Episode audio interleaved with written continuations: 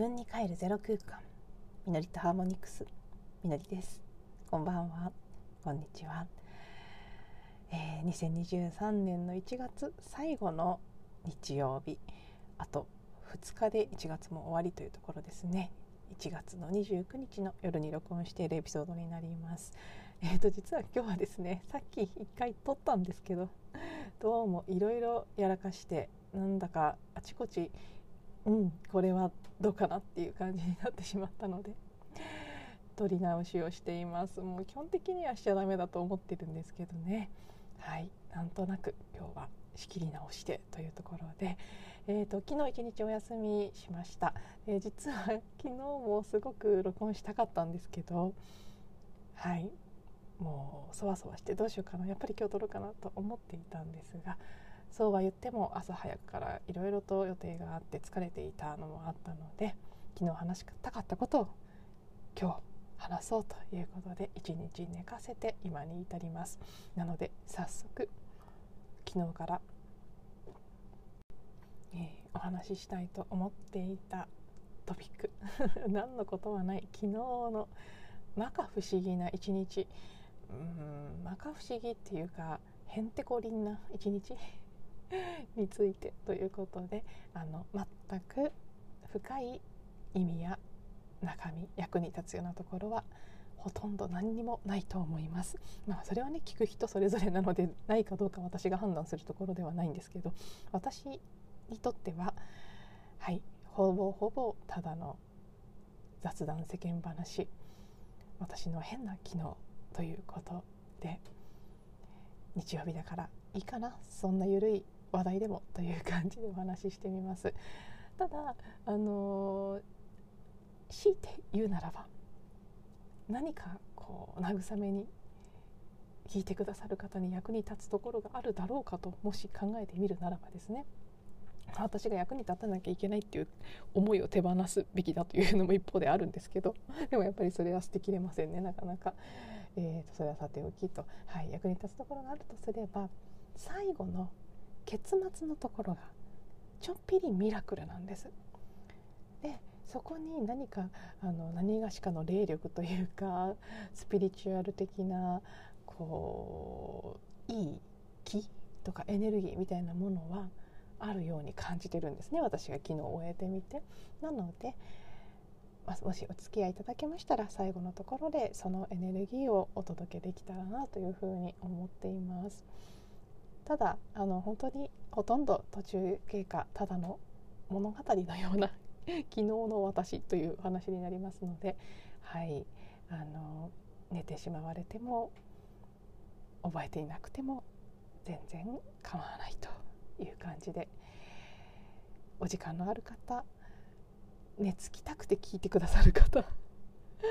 何でもいいよという方ぜひお付き合いいただけたらなと思います。あちなみにあのこれ全然本題からそれますけど今日たまたま Spotify の週間ランキングみたいなやつだったのかおすすめ一覧みたいなものなのかちょっとランキングなのかおすすめなのかわからなかったんですけどそういうものを目にしたら一番上に出てきた番組が「寝落ち専用」っていうタイトルの「寝落ち専用なんちゃらかんちゃら」っていうタイトルの番組であの聞いていて寝落ちしてもらう眠る前に聞いてもらうための番組ですということをはっきり言っているものだったんです。でなので内容はほとんど雑談らしいんですけど書いてある内容によるとですね説明によるといいなそれと思って私のこちらの番組もかねてから結構多くの方に聞いていると寝てしまうと。眠りにつくのに最適だという コメントをいただいていまして。一応私は褒め言葉として受け取ってるんですけどそしてきっと言ってくださってる方も悪い意味で言ってるわけではないと思うんですけど。よく落ち着いて考えてみるとねそれってどうなんだっていう部分もなくはないですがでも多分いい意味だろうなというふうに思って。で言うとですねあいいな寝落ち専用って最初からはっきり言っちゃうのとちょっと羨ましくなっちゃいました。私もそういう風にしようかなって。そのままやったらパクリになっちゃうのでね。何かあの工夫は加えなくてはいけませんけど。いっそ振り切ってそういう風にするのいいですよね。なんか思い切りがよくって。はい。少し憧れちゃいました。あのこれもさらに余談ですけど。一応ですね私この番組のまま1,000回までは行こうと思ってるんですけど。1,000回を超えたらタイトルを変えるのか、えー、新たにあの新規で番組を作り直すのか何らかの形で一旦そこで見直しをかけたいなとは思ってるんですね。うん、もちもちろんそのそのまま続けるっていう選択肢もないわけではないですけど何か見直しのタイミングは1,000回のポイントかなというふうに勝手に、えー、おぼろげに思ってるところがありましてその時にはまた寝落ち専用になるのか もしくは全然違う方向に行くのかちょっとよく分かりませんしこれとは別に新たに作るのかとかその辺も分かりませんけどねでも今日そんなことを見たばかりですのではいあの前置きが長くなりましたがここからの話寝落ちしていただいても全く問題ありません。ただもし最後まで聞いてくださる方そして覚え記憶して聞いてくださってる方がいらっしゃったらあのそこで何かちょっとしたこうエネルギーのお裾分けみたいなものができるかなと思います。でですねなんで昨日のことをこんなわざわざエピソードのテーマに取り上げようと思ったかというとさっきも言った通り本当にへんてこだったんです。朝から変なことばっかりで何なんだろう今日はってすごく不思議だったんですね。なのであんまり長く話してもなんですからできるだけかいつまんでお話ししたいと思いますがまず私にとって最初からイレギュラーな一日だったんですけど珍しく、えー、午前中から対面でセッションの予定があったんです。えー、午前中からセッションをすることは何回かありますけど月に毎月ただうんオンラインが大半なのでコーチングの通常のセッションは今回は初回だったので対面でそれが朝から入っていたと。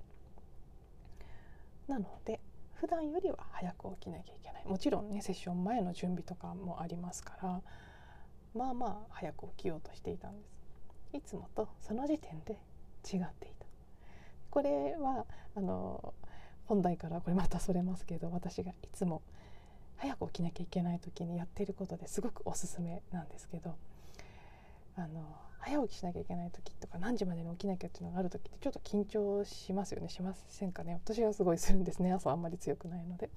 ででも普段寝てる時間より早く寝られたらいいんですけどそれもなかなか難しいですよね。いつもペースっていうものができちゃってるので。なので一昨日の夜も、まあ、いつも通りの時間になってしまってでも明日は早く起きなきゃいけないと。そういう緊張する時にですね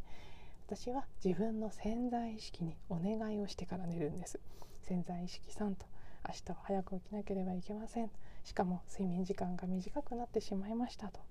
ちゃんとその時間にパッと目が覚めるように願わくば目覚ましじゃなくて自然に目覚められるようにしてください。で睡眠時間が短くなっちゃうけどその限られた時間で疲れが全部取れてすっきり目覚められるようにしてくださいってお願いしてから出るんですね。でえー、バカバカしいと感じられるかもしれませんがこれは本当に効果があります。と私は思います。相当効果を感じてます。で昨日もその効果が出て本来7時ぐらいに起きれば間に合う予定だったんですけど6時10分に目が覚めまして。でこれもそうそう最初からおかしなことが起きて夜最近寒いですからねすぐ起きられるように少し起きる前の時間にタイマーをかけて暖房をつけようかなと思ってセットしたんですけどタイマーかけちゃうとその暖房がつく音で結構私目が覚めちゃうことが多いのであでもそれもやっぱり嫌だなって寒いの我慢して起きることにしようと思ってタイマーを切ったはずなんですよ。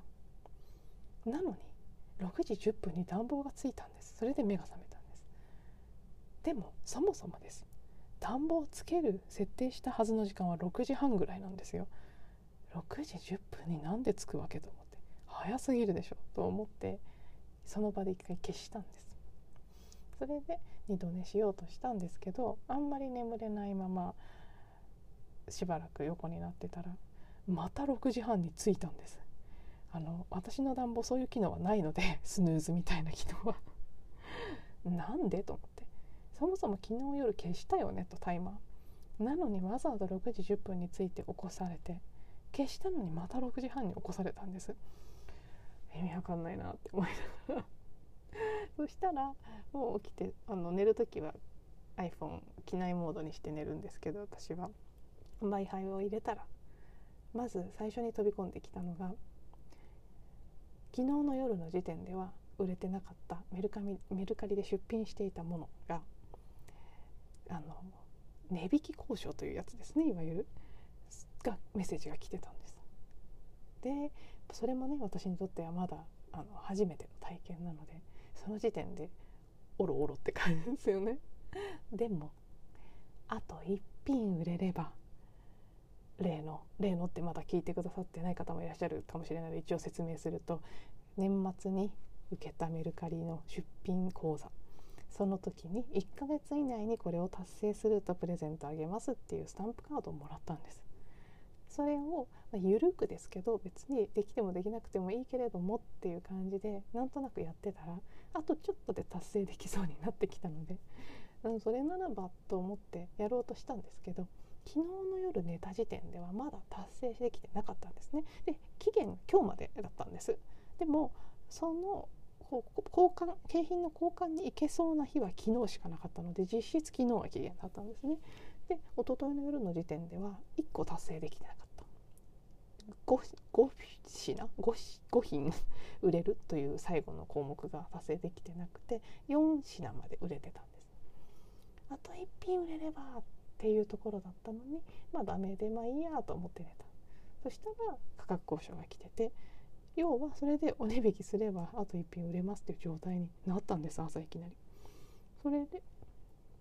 なんかただそのメッセージは4時間前ぐらいに来てたものだったので今返してもこの人なんか夜中にメッセージしてきたみたいだけど朝だけど見るかなと思いながら一応返したらすぐ返事が来てでその場で交渉成立という形になってもう1品売れて全部6個あった目標の全てを達成できちゃったんです。でその後、まあさらに言うともう1品売れたんですけどその直後に。であれあれと何が起きてんだと思いましてしかも早く6時10分とかに起こされた1時間早く起こされたからそのやり取りができたり出品のその発送の準備までなんならできちゃったんですね。その前の晩にも1品売れててそれと朝売れたもの2つ発送の支度をしてあじゃあけなんか行きがけにこれを発送してでまあ発送まで終わってれば達成したって見なしてくれるだろうから一応行ってみようかなメルカリ教室と思って 出かけることにしたんです。で、まあ、一応ねさらにおまけであの補足的な情報として一昨日の夜に寝る直前に見た YouTube のリーディング動画。これ私の好きなカードリーダーさんなんですけど普段その方はだいたい土日にアップするんですよ。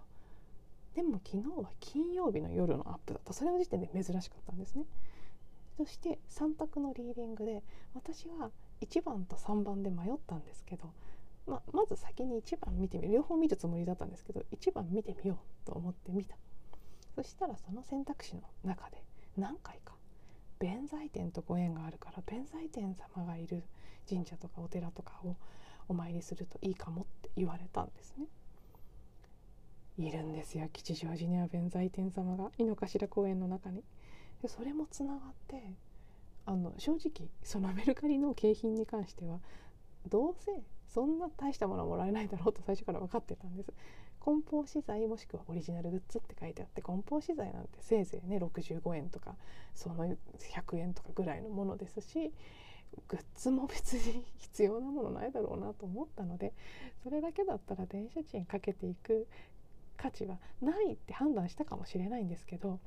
前の晩に「その免罪店免罪店」っていきなり言われてたので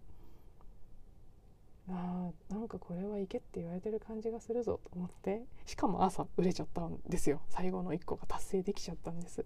頑張んなかったのに。でまあまあだからねそんなこともあって行こうというふうに決めて出かけたんです。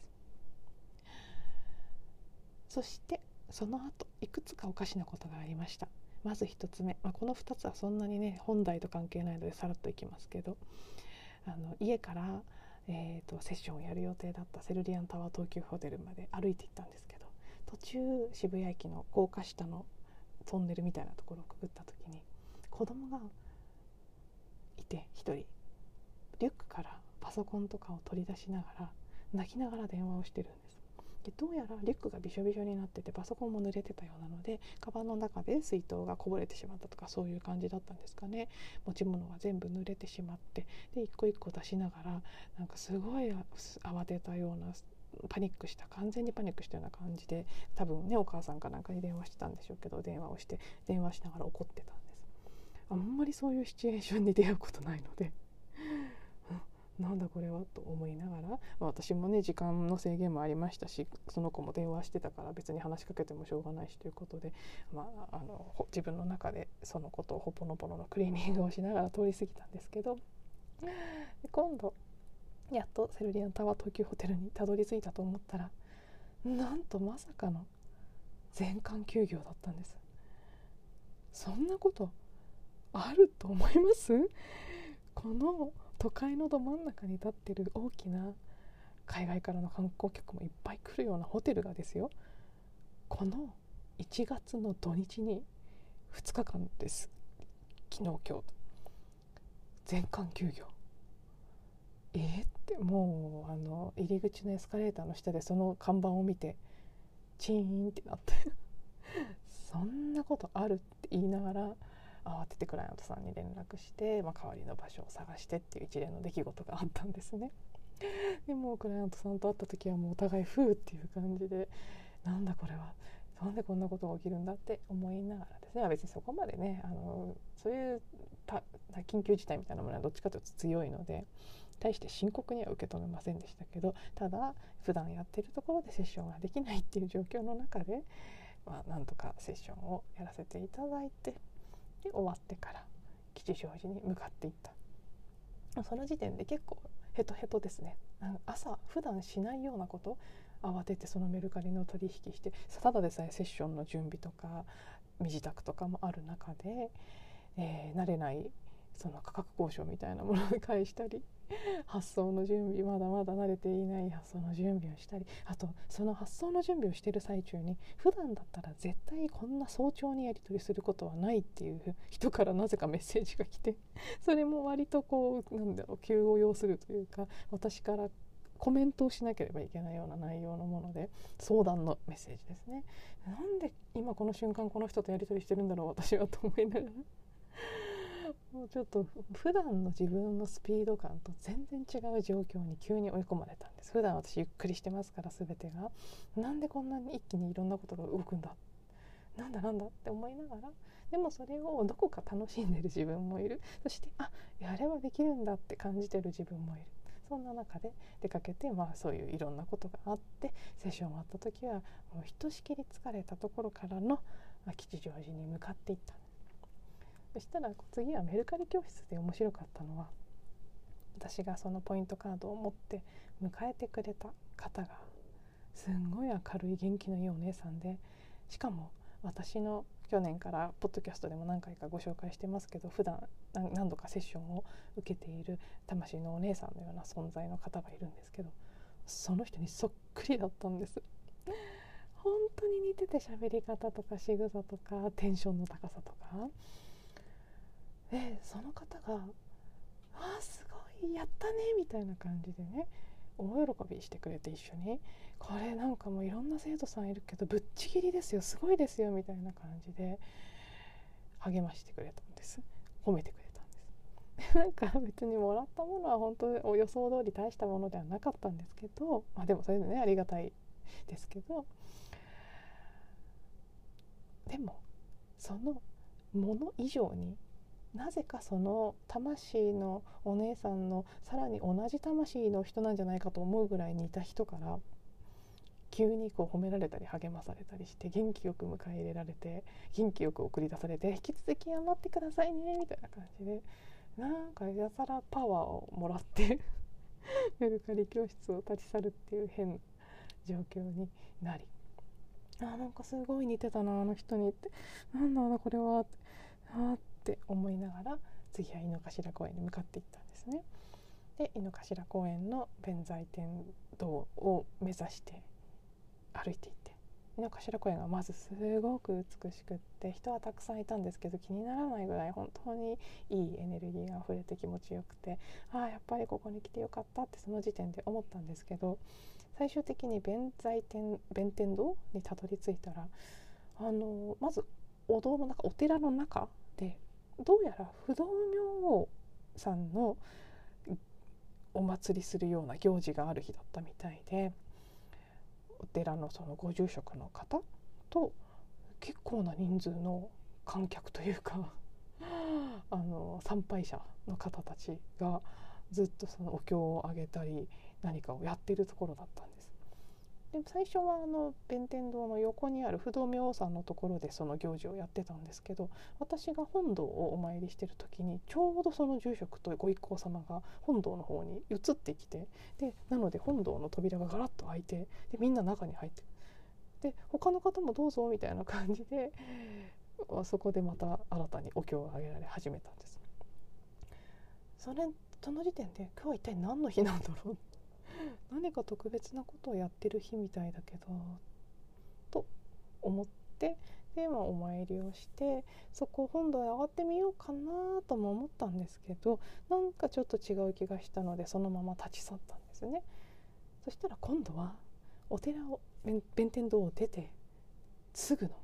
もうすぐ横の池のほとりのところにこれまたまた別の20人30人ぐらいの集団がこう池に向かって祈ってたんです。今度は何何だと。もう何なんだ今日はってなって。ででもなんか気になるなと思って見ていたらそのグループのリーダーらしき人がだんだん見えてきて、えー、おそらくあの山伏の星野先達という大変有名な方がいらっしゃるんですけどその方じゃないかなっていう感じの方が中心になってでその周りにあのね一般のというか一緒に来た方たちが一緒に何かの祈りを捧げていたって。あ星野さんかなと思って実は私あの伊豆大島に行った時も星野先達ご一行様と偶然海のところでご一緒して一緒に祈るという機会があったので どんだけご縁があるんだろうまたあったぞと思いながらですね。ちなみに私は自分で絶対に山伏の過去性があるといつも思っていて山に行くと上りも下りも走りたくなるんですね。走ってる山でなぜか走ってる自分を見ながら本当に山伏の記憶があるなって毎回思うんですけどなのであまた山伏の方々に会ってしまったという感じでですね。一緒にしばらくお祈りをしてたら、まあ、しばらくっても本当12分ですね。ちょうどもう終わりの時だったみたいで私がちょっとこう輪の隅っこの方に近づいて一緒に手を合わせたらすぐその先達がですねホラ貝締めのホラ貝を吹かれてまあその音が素晴らしくって本当にねホラ貝難しいですからあんなに美しい音で吹けるのはさすがだなって思う音が鳴り響きましてで、まあ、皆さんがね終了してワイワイとお話を始めた。それを横に見ながら、えしばらくその池であったりまだお堂の方では引き続きお経と太鼓の音が続いていたのでそれを聞いたりなんかしてしばらく過ごしてたんですけど一体私がここに居合わせることの何の意味があったんだろうって思いつつただもうその瞬間はっきり分かったんです自分の中で。ああって。ここにこの瞬間私はここにいる必要があったんだな。全てそのためだったんだなと。そもそもこの1週間自分でも疑問でした。なんでこんなにメルカリ頑張ってんのかなとか。何の意味があって出品してんのかなとかもちろんね持ち物減らしたいとか捨てるのが嫌いだから使ってくれる人にお渡ししたいとかそういうのはありますけどだからといって今それしなくていいのにっていうね確定申告とかもある中でなんでやってるんだろうって思ってたんですけどでこんな目標達成しなくたっていいのに別にって思いながらなぜかそのスタンプカードがどうしても気になってやっていた。たまったから吉祥寺に行こうと思った。そのタイミングで弁財天って言われてああそういえば井の頭公園もあるじゃないかと思い出した井の頭公園にも行った朝ね子供は水害のような形で、えー、泣いていましたけど弁財天も水の神様ですから何か水とご縁があるテーマがあったのかもしれない。そのね山伏のご一行様であったりお寺の方たちが何を祈ったり願ったりしてたのかは分かりませんけど何かしらあの場所でやってるっていうことは弁財天であったり水っていうことが関係してた可能性がありますよね。で私はなぜかその場所でどちらの集団にも一瞬身を置いてしまったと。全然知らずに行ったのに。何だったかはわからない。でも何かだった。そして朝例えばですよホテルが閉まってて場所を移った。そこで15分ぐらいのロスタイムがあったからぴったりあの時間にあそこにいた。5分でも10分でもずれてたら絶対出会ってないんです。あのその特に山伏のご一行様は終わってすぐもう移動されてたのであと5分遅かったら見つけてないはずなんです。でもちょうど通りかかった瞬間最後のクライマックスだったっていうことも含めいやーなんかだなと思って何かが何かわからないけど何かだったんだなと。でほんのねほんと小さじ1杯ぐらいのものだったとしても自分がそこにいたということで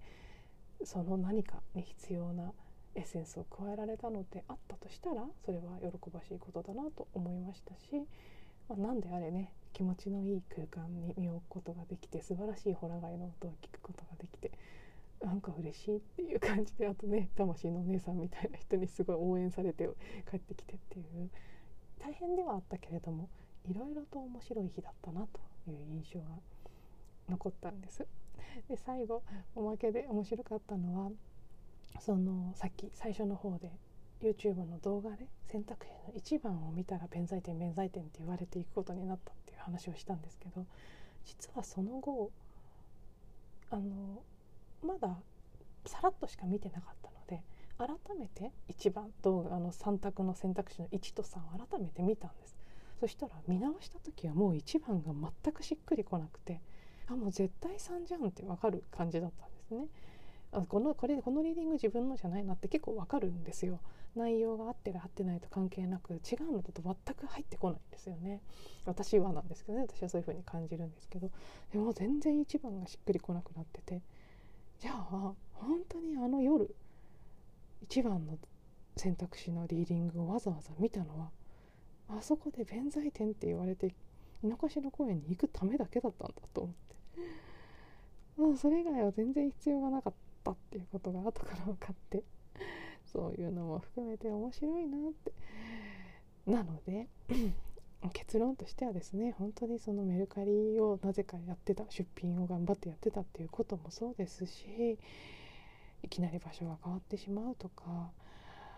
ねえなんかよくわかんない別に欲しいかどうかもわからないし何もらえるのかもわかんないけどなんとなくもらいに行ってみるとか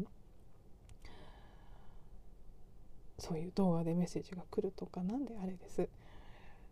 ほとんどの場合健在意識には何だか分かりませんね。でそれが必要なのかとか頭で考え始めたら多分必要ないんですけどあなんか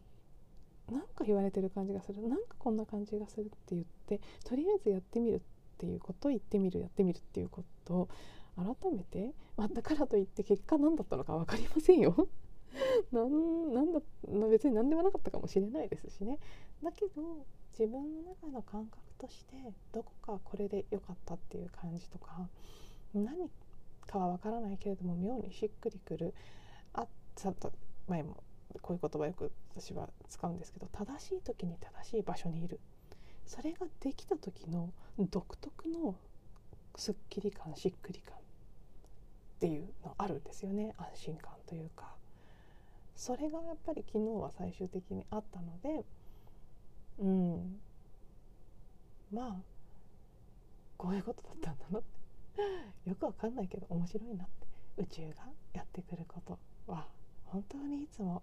不思議ですし意味がわからないですしだからこそ面白いなという結論でした。なのではいまああのねなぜか私が出会ってしまった